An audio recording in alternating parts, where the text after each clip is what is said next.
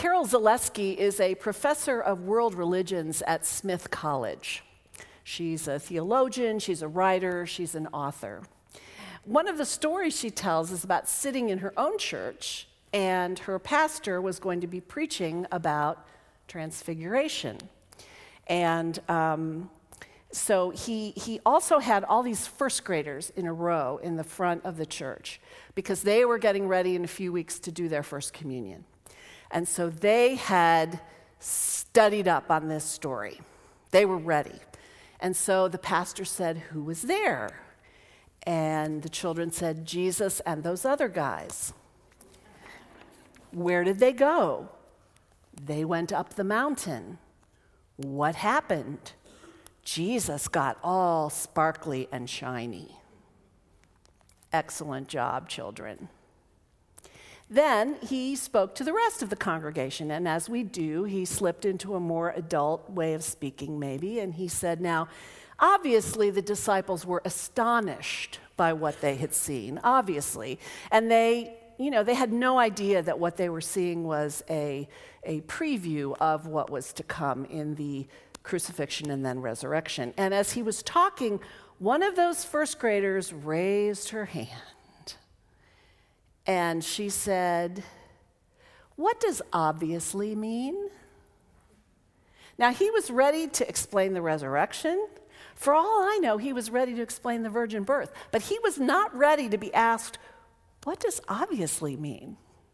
And if you think about it for a minute, it might not be the easiest thing to explain to a first grader.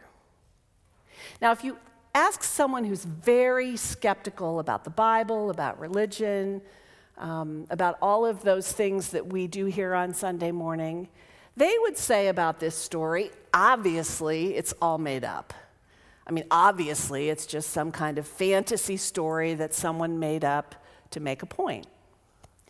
And if you go all the way to the other end of the theological spectrum, to the very literal, word for word church, they would say it's obviously a time when God was showing the people that something extraordinary was happening. He was making Jesus glow, and then he was speaking out of the cloud, all of those things to get the disciples' attention. And God wanted to, to make them realize that God was getting ready to do something big and they should prepare themselves for it. Obviously. And Jim and I are somewhere in between those two. Unfortunately, we can't Google the before and after photos of what happened, so we can't see like a picture of Jesus in his sandals and his robe side by side on Instagram with a picture of him with all that light bursting out of his head like the paintings you've seen. I have a hunch, though, that what matters about this story actually, it's not a hunch. I'm pretty convinced. It's not what the disciples saw or what the disciples heard or what they thought, but how they felt in the experience and how they were changed by it. What they experienced that felt like just pure light, no shadows, no dark corners, no darkness, just all light, what that felt like. There's a rabbi in um, New York named Angela Budga, sorry, Buchdahl. Uh, she was actually born in South Korea, raised the first five years of her life as a Buddhist, then moved with her mother and father to New York, where she began attending her father's synagogue. She grew up to be a rabbi. She says we all have those moments when we stumble against something wondrous or transcendent, something that makes us gasp or that chokes us up. We stumble against it. And she says Judaism describes these moments as when heaven and earth touch.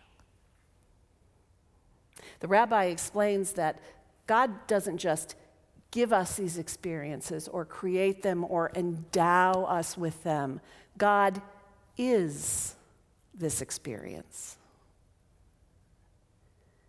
I think most of you know that the word transfigured means much more than transformed. It's, a, it's about a, a fundamental change, a, a transformation into something more beautiful, more elevated, more amazing.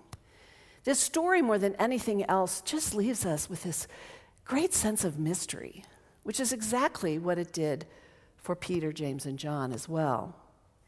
It's the climax of a series of stories that tell us about the identity of Jesus. Also, in this story, as any good teacher knows, you try to um, engage as many senses as you can, right? And in this story, two of the five senses are engaged. They see what Jesus looked like, they hear the voice of God, and then, of course, they have this experience of the, the event. The scene is played out on a mountaintop, which is sort of a classic location for these meetings with God, these appearances of God. And there are all these narrative threads that are pulled from the Hebrew Bible, the First Testament. We have Moses and Elijah, and those are superstars of the Bible, right? So they're part of this, this narrative. And what we're seeing is, is Jesus. Uh, as, the, as the culmination of this God who comes again and again and again to save the people, to bring them to wholeness. But perhaps what's really most important about this story is that it demonstrates what is possible not only for Jesus, but for all of humanity. Samantha Savitz is two years old. She'd probably be in your two together class, Jamie, if she was here at First Community Church. She lives in Newton, Massachusetts, and she's deaf. Given that, though, she is a very talkative little girl. She's a chat box. She loves to engage with other people. She's very talkative. Her dad says she'll, she'll chat with anybody she meets, but her face kind of drops and she looks visibly sad when she realizes that they can't communicate with her. So, this neighborhood in this small town of Newton, Mass, decided all together that they would all learn American Sign Language. They went out and hired a teacher, and they meet in one of the homes on Islington Road every week, and they work with this sign language teacher. And Samantha's often there crawling around on the floor on their knees and the first word that she learned in American Sign Language, I mean, she had been learning it before, but once she got in this group, was friend. And so she'll go up to people and say, hello, friend, and they can respond. The teacher, who's well versed in the challenges of hearing impaired people, says he's absolutely convinced that this experience of this entire community pulling together to communicate with this little girl will ensure a happier, better adjusted child. Now, I put my own little tagline on this story as someone who raised a child from a two year old into adulthood. And, you know, one of the things in community is accountability.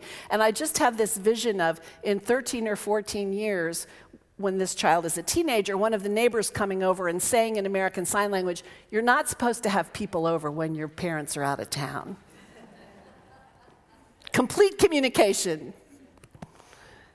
It's a beautiful story. Her father says that Samantha's face literally lights up when she's able to communicate. Her face lights up. I think we can safely say, obviously, that many people in the Methodist Church are longing for transfiguration in their denomination this week. I'm guessing that most of you have probably seen the news. The global church is deeply divided over two related issues. Number one, performing same sex marriages in the church, and number two, ordaining openly gay clergy. I learned from my earliest days in ministry to say ordaining openly gay clergy because my classmates told me that the church has been ordaining gay clergy for the millennia. They just weren't allowed to be open about their true selves. The Methodist Church had its international meeting, they call it General Conference, this week. And they voted not only to keep the ban in place, but also to actually tighten the restrictions. This is what, what they call it the Book of Discipline. And it specifically says the church's policy says the practice of homosexuality is incompatible with Christian teaching. Not going to lie, those words are even hard for me to read out loud. It is heartbreaking to see the anguish and the suffering that this divide has caused. I tend to see first, for myself, the suffering of the LGBTQ community that feels shunned by its denomination. But the truth is, folks, there is suffering and anguish on all sides. This is a broken situation that's causing a lot of hurt among a lot of people who see this from all angles and who dearly love their church. Here at First Community, we know that God's love and grace is for all people, regardless of who they love. I say that no longer as a member of the clergy staff here, but certainly as a member of First Community Church, which I still am, I can say that we know that God rejoices in loving, respectful, committed relationships between two human beings. Nothing delights God more. Now, we don't take that position just because we're really nice people here. We take that position because we know that the primary message of the life of Jesus Christ, his teachings, and the whole biblical narrative is love first and foremost love, the transforming power of love and acceptance. Now, it is love with integrity, love with commitment, love with responsibility and accountability and reciprocity, all of those things, but it is love first and foremost. When all people are valued for exactly who they are, that is the moment where heaven and earth meet. As Jim has already said, Wednesday of this week is Ash Wednesday, the beginning of the season of Lent, the 40 days leading up to Easter, 40 days not including Sundays, in case you're counting.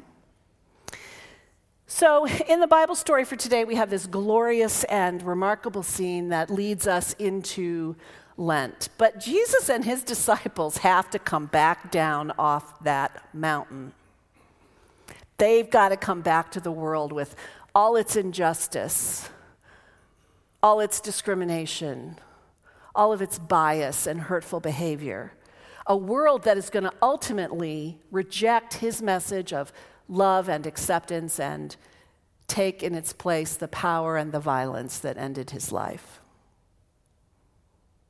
Still, when you stumble against the divine, you will bear witness to transfiguration, and you will never be the same.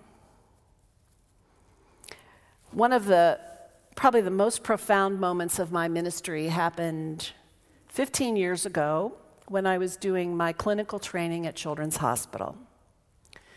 I was on call with the trauma team that day, and so your pager goes off and you leave what you're doing and head down to the trauma unit, which is part of the emergency department. When I arrived, there was a tiny baby receiving CPR. Tiny infant. Now, when you do CPR on an infant, you only use two fingers. And from the outside, it looks pretty gentle. I don't imagine it is for the baby, but it looks gentle. You only press down about an inch into the body with two fingers. And so when I was walked in, there was this paramedic who was this big guy. And his hands were almost the size of this baby, and he's just so gently doing these compressions on this baby. It turned out this was his first shift at Children's Hospital. And he's doing these compressions, and the baby's dad was close by because that's how it's done at Children's. Parents aren't left out in the waiting room. In a critical condition, they're right there with their, well, in any condition, they're right there with their child. So he's got one hand on this baby. He turns around and sees the dad, kind of keeping his distance a little bit, and he puts his arm around him and draws him right in close. So he has one hand helping this baby's heart to beat, and the other arm around the baby's dad. I get chills up my spine just remembering that moment, let alone what it felt like to be there. In that moment, I knew that I was experiencing the presence of God. It was this remarkable intersection of technical skill and deep human caring that was being demonstrated by this paramedic. It was really sacred, and this was obviously no mountaintop. I mean, this was the valley. By the time you get to the trauma unit at Children's Hospital, you are in the valley. I have to be honest with you, I, there's, there's so much that I don't, as vividly as I remember that moment, there's so much I don't remember about that day. Honestly, I don't remember what the baby's injuries were or how the baby came to be at Children's Hospital. I don't even remember if it was a boy or a girl. I don't know if the baby recovered because with all the new privacy law, well, they're not new anymore, but with the privacy laws in a hospital, once the patient leaves your care, you no longer are privy to what's going on with them.